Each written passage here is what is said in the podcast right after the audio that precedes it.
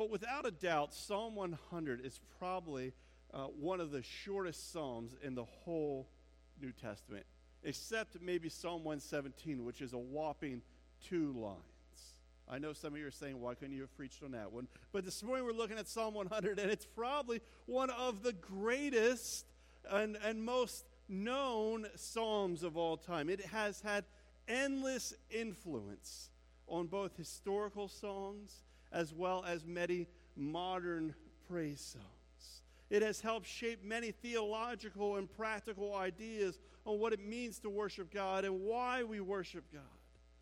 And though Psalm 100 is verse of this like influence, I said it's also one of great simplicity. It is short. It is full of brevity.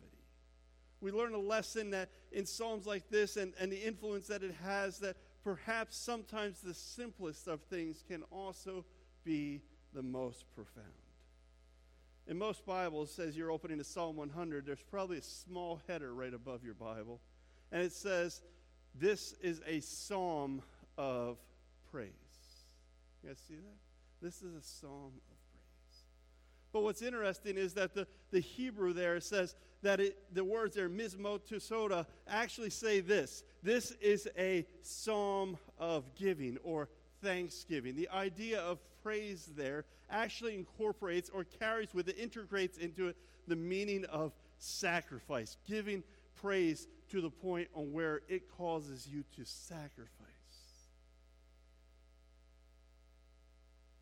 if I'm correct in my understanding, Psalm 100 is a reading and a reflection that has been used on a daily basis by Jews for centuries. It's this thing that they are to read and to reflect on throughout the weekday, that they are to read it and, and constantly look at it. And it's been that way for centuries. This psalm speaks of the thanksgiving offering. That, that's what this psalm was used for a thanksgiving offering.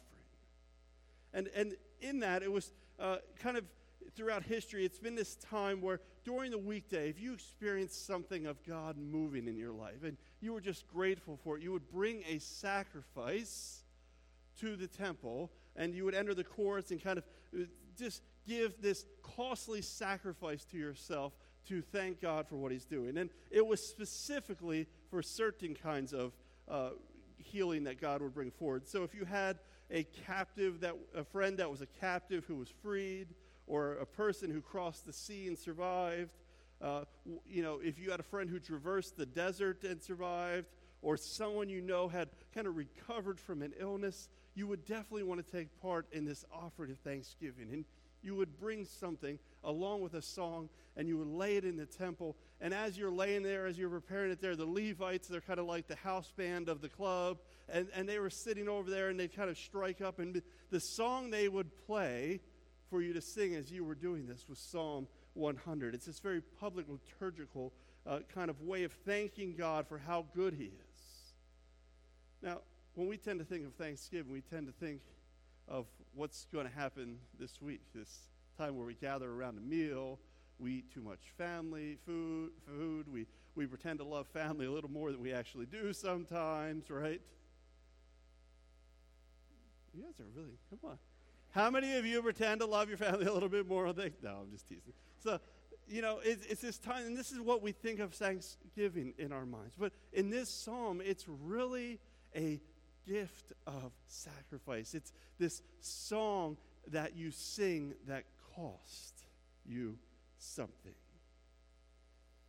In this psalm, let me just say this before we read it, we also get this that even though it's incorporated into this idea of bringing a sacrifice, it is also just a public song that was used to you know, really reflect on how good God is. So before you're like, well, I haven't had a friend cross the ocean lately, or, or I haven't survived traversing the desert, guys, every day is one of those things for us. But on top of that, this song is just used to remind ourselves at a costly price how good God is, and that we are called to praise Him just because He is God.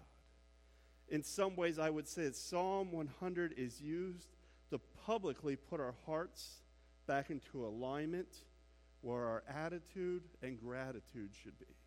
Let me say that again. Psalm 100 is used to publicly together put back into alignment where our attitude and our gratitude should be.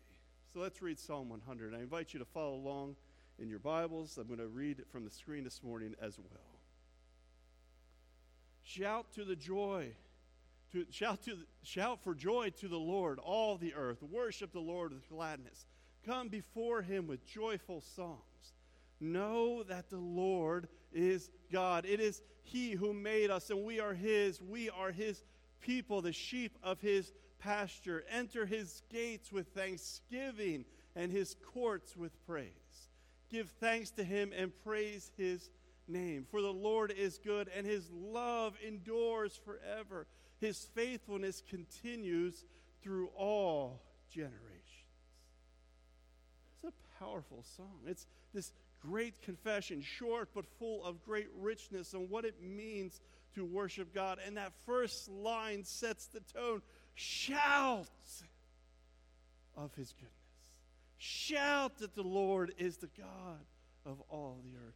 Worship the Lord with shouting gladness. We get this idea that we are to be taking over, it's to be bubbling over the top, that we are to scream and proclaim the goodness of God. You may recall that a few months ago we actually looked at this passage as part of our values series. And in our value series, we kind of looked at our core values as a church, and we talked about in our, our core value of worship that we're really working on worshiping God simply because He's God, and the chief end of all mankind is to worship God. And, and as we thought about that, we looked at Psalm 100. And, and in many ways, this is what this psalm's about. It's remind us, inviting us to remember who God is it also reorients us to why we worship. And at the end, it also creates this kind of openness in ourselves or availability in ourselves to God.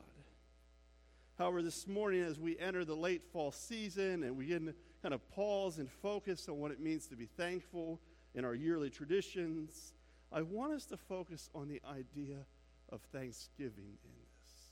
It says, Enter his gates with thanksgiving. What we see through this psalm is that it kind of demonstrates this normal song of praise that we find in all the psalms. In verses 1 through 4, really are this extended invitation. So if you're looking at the five verses in your Bible, 1 through 4 are simply an invitation to praise. It's, it's the Levites, the house band, they're over here playing and getting everyone riled up, and they're reminding us this reason that we enter worship. Come and shout. This is the attitude in which we are supposed to have. And then we get into the fourth verse, which is really an imperative to what that worship entails, uh, what it means, right? To know that He is God. And then verse 4 is the reason, I mean, verse 5 is the reason that we worship. And so this is a traditional song for, for Israel. It's this long invitation to why we worship, and we do so because God is good and his love endures forever. The imperative there is that in worship, we are to know the Lord is God. It is He who made us, we are His, we are His people, and His sheep of His pasture. in this sense, we get this sense that we are to sit in worship and be moved to a sense of contentment with God. This imperative, this verse 4, is central to this song. While all songs of praise kind of are instructional, the structure and the content of Psalm 100 really focused on this third verse. Know the Lord is God. It is He who made us. We are His, His people. We are the sheep of His Folks, the psalm is saying this is why we worship. This is the way to know the Lord. We worship because it is He who made us. We worship because we are His. We are His people. In fact, we're like the sheep of His pasture, and we sing. We are invited to sing to be reminded, to be hurtled back into the pasture together, to remind ourselves of Him as our shepherd. The statement that the psalm creates is one that realigns and reorients us back to simply understanding this God rules the world. And consequently, we belong to God. This message lies not only at the heart of the book of Psalms, but also at the center or the heart of Jesus' preaching and the whole scripture. Now, let me just tangent for a moment. Reflecting on this passage on a daily basis might be a good practice for us as Christians, too. In fact, I think it's pretty admirable that our uh, brothers and sisters in the Jewish faith would read this on an everyday basis. Perhaps the reminder that we are not our own is one of the most difficult lessons for us to hear. Not only is it probably one of the most difficult lessons for us to hear as humans, it's probably one of the hardest for us to accept, to face, to own in the culture in which we live. We are not our own is important for us to hear as those who have been formed and shaped, maybe unconsciously, as Americans that have long celebrated their independence from control of anyone or anything. We are not our own is important for us to face and to hear as those who have been formed and shaped by a modern societal influence that is self made. And, and our, we find men and women screaming, I can do it myself. I can go it alone. And my favorite, I don't need anyone's help. We are not own, our own It's important for us to hear as those who have been formed and shaped by church movements that split anytime somebody's theology or way of living or tradition makes us uncomfortable we are not our own is important for us as Anabaptist people to hear and to remind ourselves of that have somehow twisted the idea of the priesthood of all believers to mean that no one, no authority can keep us accountable, no system, no people, no policy, no theology, because after all, we are all priests. Psalm 100 reminds us that it is not our life but rather a life gifted by God, and that must be lived back in the worship of God. It's important we keep this psalm before us. And maybe I would even challenge you that just to keep this before you this week. What does it mean to daily remind ourselves, to realign, to reorient ourselves to this psalm that says, We are not our own. My life is not mine to live, but rather a life gifted to God, and I must give back my life in worship, in this thanksgiving that costs me something. It's through that kind of realignment, that daily reorientation, that we can actually find ourselves open and available to God. We find that openness and availability kind of entrenched into the idea of thanksgiving with gifts of thanksgiving. In verse 4, we read this Enter his gates with thanksgiving, his courts with praise. Give thanks to him and praise his name. Now, did you hear how we are to enter his gates, his courts? Already with thanksgiving and praise on our lips. Sometimes, for some reason, in the church, we've gotten this idea that we come to church to sing, which prepares us to hear the word. But when we live under God as realizing our life is not our we are to come already singing songs of thanksgiving, already overflowing with songs of praise. This isn't like a, a place in which our hearts are prepared. This is a place where our hearts overflow together because we've already begun to enter his gates. Let's picture those doors as his gates. As we've entered here, we've already entered them with songs of thanksgiving. Well, there's much language in here that kind of incorporates you know, language or the idea of kingdom or temples and, and great procession. There's actually something else that we as followers of Jesus can take away from this Old Testament song. And one of those is our lives are already inside those courts. Now, here is this tradition, and where people would bring a sacrifice and they would walk into these courts and they would make this daily sacrifice. But, folks, let me explain something for a minute those courts are something we enter in daily. As followers of Jesus, we believe that Jesus embodied, he announced, and he demonstrated the rule and the reign of God, that thing we had hoped for and longed for, into the present. And though we believe he's divine, we confess that his actions were 100% human, and what we saw him do was really set a precedent and a model to how we too must embody, announce, and demonstrate the rule and the reign of God. The rule of reign of God throughout the Old Testament and the New Testament has always been seen through the language of kingdoms. John the Baptist, as he's preparing the way for Jesus, is kind of prophet of a peculiar nature, sits and he declares that soon God would send a Messiah, and that Messiah would bring the kingdom of God, the courts of God's rule and reign. They would come into the present. The gospel writers declare time and time again that Jesus became, came preaching and proclaiming the good news and the goodness of God's kingdom. We don't enter courts anymore. Jesus opened, blew open, expanded the courts in his ministry. Our lives are lived inside those courts. We do not have this liturgical practice of bringing sacrifice uh, when something or someone we love experiences God. Actually, that's a daily task that we have been charged with now.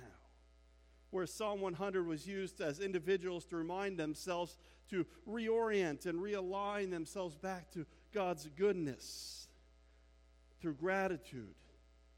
We, as people who live within His courts, are always called to live with thanksgiving and praise on our lips. We enter every day already being involved and moved by these gifts, this sense of giving and thanks. The psalmist not only invites us to know that he is God and that we too are God's, but he invites us to enter his gates with thanksgiving. Now, I don't know about you, but as I enter this Thanksgiving season, I always think, man, I need to learn to be a little bit more grateful the rest of the year, too. Or, man, I need to learn to be a little bit more moved by content year by year, month by month, week by week, day by day, and second by second. Now, Thanksgiving is one of my favorite holidays. It's always been since I was a kid. It means this big family reunion where we get together, we play games, we eat way too much food. And in that, I am moved into a routine of being thankful for my stuff. Isn't that what Thanksgiving is really about for us? It's about taking notice of our stuff and learning to be happy for it. However, folks, I think that this psalm says that we have been called to be thankful for more than just our stuff. We have been called to live such thanksgiving or gratitude year round that is much more contagious, integrated, intentional, and evident than just this kind of seasonal celebration. I lament that we as a culture invest so much time complaining about our lives, our societies, our jobs, our churches, our family people who think politically different than us, and so on. In many ways, I think we make our complaints and our discontent more central to who we are than our contentment and our commitment. Let me say that again. I think we live lives that have made our discontent and our complaint more central to who we are than contentment and commitment. And Psalm 100 switches that for us. we are to enter these gates with only thanksgiving. In a roadmap to reconciliation, author Brenda McNeil writes that what we believe about God will tell us what we believe about people. And what we believe about people will tell us what kind of communities and societies we believe we should strive to create. Now, think about that. What we believe about God, we end up believing about people. And what we believe about people will shape what kind of church we have, what kind of neighborhoods we have, what kind of relationships we have. Think about this for a minute. Does your relationships with your job, your church, your political party, your family, your friends? Reflect an attitude of gratitude? Or maybe just of attitude? Are you more moved by your contentment and your commitment in those things? And when you enter those things, when you enter Thanksgiving, when you enter church, when you enter your are you moved by contentment and commitment to it? Or are you moved by the discontentment and the complaint? And far too often, I think we're moved by discontentment and complaint. Far too often, I am moved myself by discontentment and complaint. Think about this for a minute. Okay? Complaint and discontent is a lack in trust in what God is doing. Complaint and discontent is a failure to see what God may want for us. Complaint and disconnect is kind of a failure to see what God is uh, giving us responsible for, what He might have called you to. When we allow discontent and complaint to rule our lives, to rule and reign in our lives, we actually then, as a people who live in the courts, live that discontentment and that complaint to Jesus. So, anytime that we might cry, I don't like it, or it isn't fair, or I miss the way we used to, or enter whatever complaint you want, we should realize what we're saying is, it isn't fair, God. I don't like the way you have allowed this to happen, God. Because that is the truth as a people who live in his courts. Our discontent is what we are bringing in worship to God. So often we are moved by those things rather than being okay and noticing what God is doing in our midst. You know, when we are moved by complaint and discontent, I believe this is what happens. We move first into entitlement. You know, I, I'm discontent with the way this happens. Perhaps in your church or your family or in your friendships. And so then you look over here. Wow, look at what those friends have. Look at what that person's house has. Look at what that church has. And you move into kind of this contentment, this entitlement that says, I need that. I don't only need that, I deserve that. You know, another word for this kind of discontent or complaint is covet. Folks, the Ten Commandments have a lot to say about do not covet. We live our lives coveting so often in entitlement. And it all starts because we have allowed our lives to rule, to be reigned by the idea of discontent and complaint rather than content and, com- and commitment. And I'm speaking about myself too. This is just how we live as Americans. We are, are so moved by our discontentment and so little by our contentment. You see, once a year we pause and we thank God for what we have while tiptoeing around our families so we don't get into a fight. We pause for a minute to be thankful, but far too often, what we are thankful for is related to what we have. However, this is a false narrative and a false capacity. Author and theologian Christine D. Pohl says Our capacity for gratitude is not connected with an abundance of resources, but rather with a capacity to notice what we do have. Ouch. To be honest, I think that's what's exactly at the heart of Psalm 100. It's about noticing what we do have God. And God is we enter his gates and his courts with thanksgiving. We are able to recognize what's before us more than what's on the other side of the fence. It's about realizing the grass is green enough here because this is where God has me. I don't need the grass that's greener across the fence. The story of Israel is a story of people that get distracted by what's over the fence. The story of the church is the story of people that get distracted by what's over the fence. The story for me as a person, as a human, who wants more out of life, is somebody who is always distracted by what's over the fence. To be honest, our churches are full of individuals who are full of discontent and complaint. I know because I'm one of them, and I know some of you too. That's supposed to be funny. We are all moved by this sense of discontent and complaint. We form communities that are built on being thankful for what we want. I'm glad we have this. I'm glad we do it this way. I'm glad we sing this song. This song, however, reminds us to be thankful for what's right in front of us. This psalm reminds us to be thankful for what we can notice. In communities, kind of that this reversal of thinking, where it's not made, this is what we see happen. And this again is from Christine Pohl. She says, self appointed prophets who tend to stand above their communities and offer criticism of the leadership and the congregation of their less than perfect efforts at the Christian life without the generosity that comes with grace and gratitude. They find fault with every endeavor while simultaneously longing for deeper connections and more vibrant shared life. Like parents who are never satisfied with their children's achievements, such persons destroy rather than build up.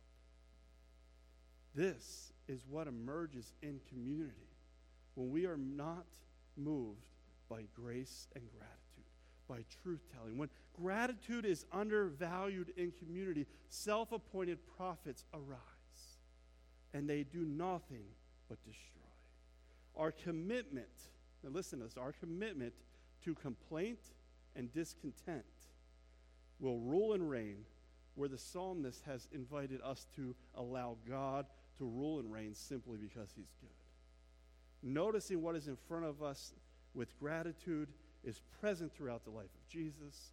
We see him stop before he breaks bread, before he, t- he prays for people, and he thanks the Father. We see this thing too through Paul as he writes to the church. He writes them this to the church in, in Colossia. He writes, Let the peace of Christ rule in your hearts, since as members of one body you were called to peace and be thankful. Let the message of Christ dwell among you as richly as you are singing to God. Listen, it's the same language with gratitude in your hearts. Now, Jews have this belief that in the Messianic era, in the time that Jesus would come, the time the Messiah would come, the only offering that would be accepted in the courts was an offering of thanksgiving praise. we live in that messianic era. We are to be moved by gratitude in our. And whatever you do, whatever you do in word or deed, Paul says, do it all in the name of the Lord Jesus, giving thanks to God the Father through him. It's this attitude of gratitude, as we have coined, that Jesus, Paul, and the psalmist call us to an attitude that isn't ruled and reigned by discontent and complaint, but trust and gratitude for who God is, trusting what He's doing, and our ability to allow our contentment with what we have be the singular most anchor in our lives and in our church communities. So, as the worship team comes forward, I invite you to stand with me.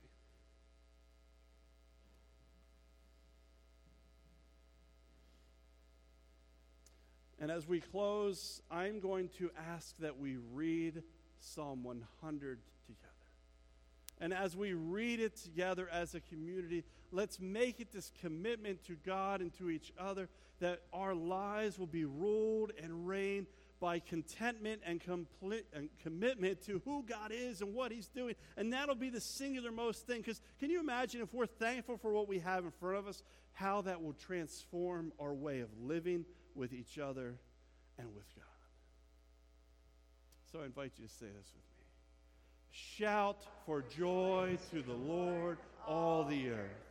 Worship the Lord with gladness. Come before him with joyful songs. Know that the Lord is God.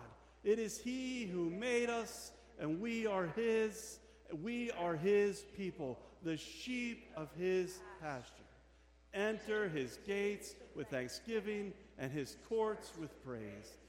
Give thanks to him and praise his name. For the Lord is good, and his love endures forever. His faithfulness continues through all generations. Let us sing to the Lord because we are ruling and reigning our lives with His goodness and the contentment that brings alone.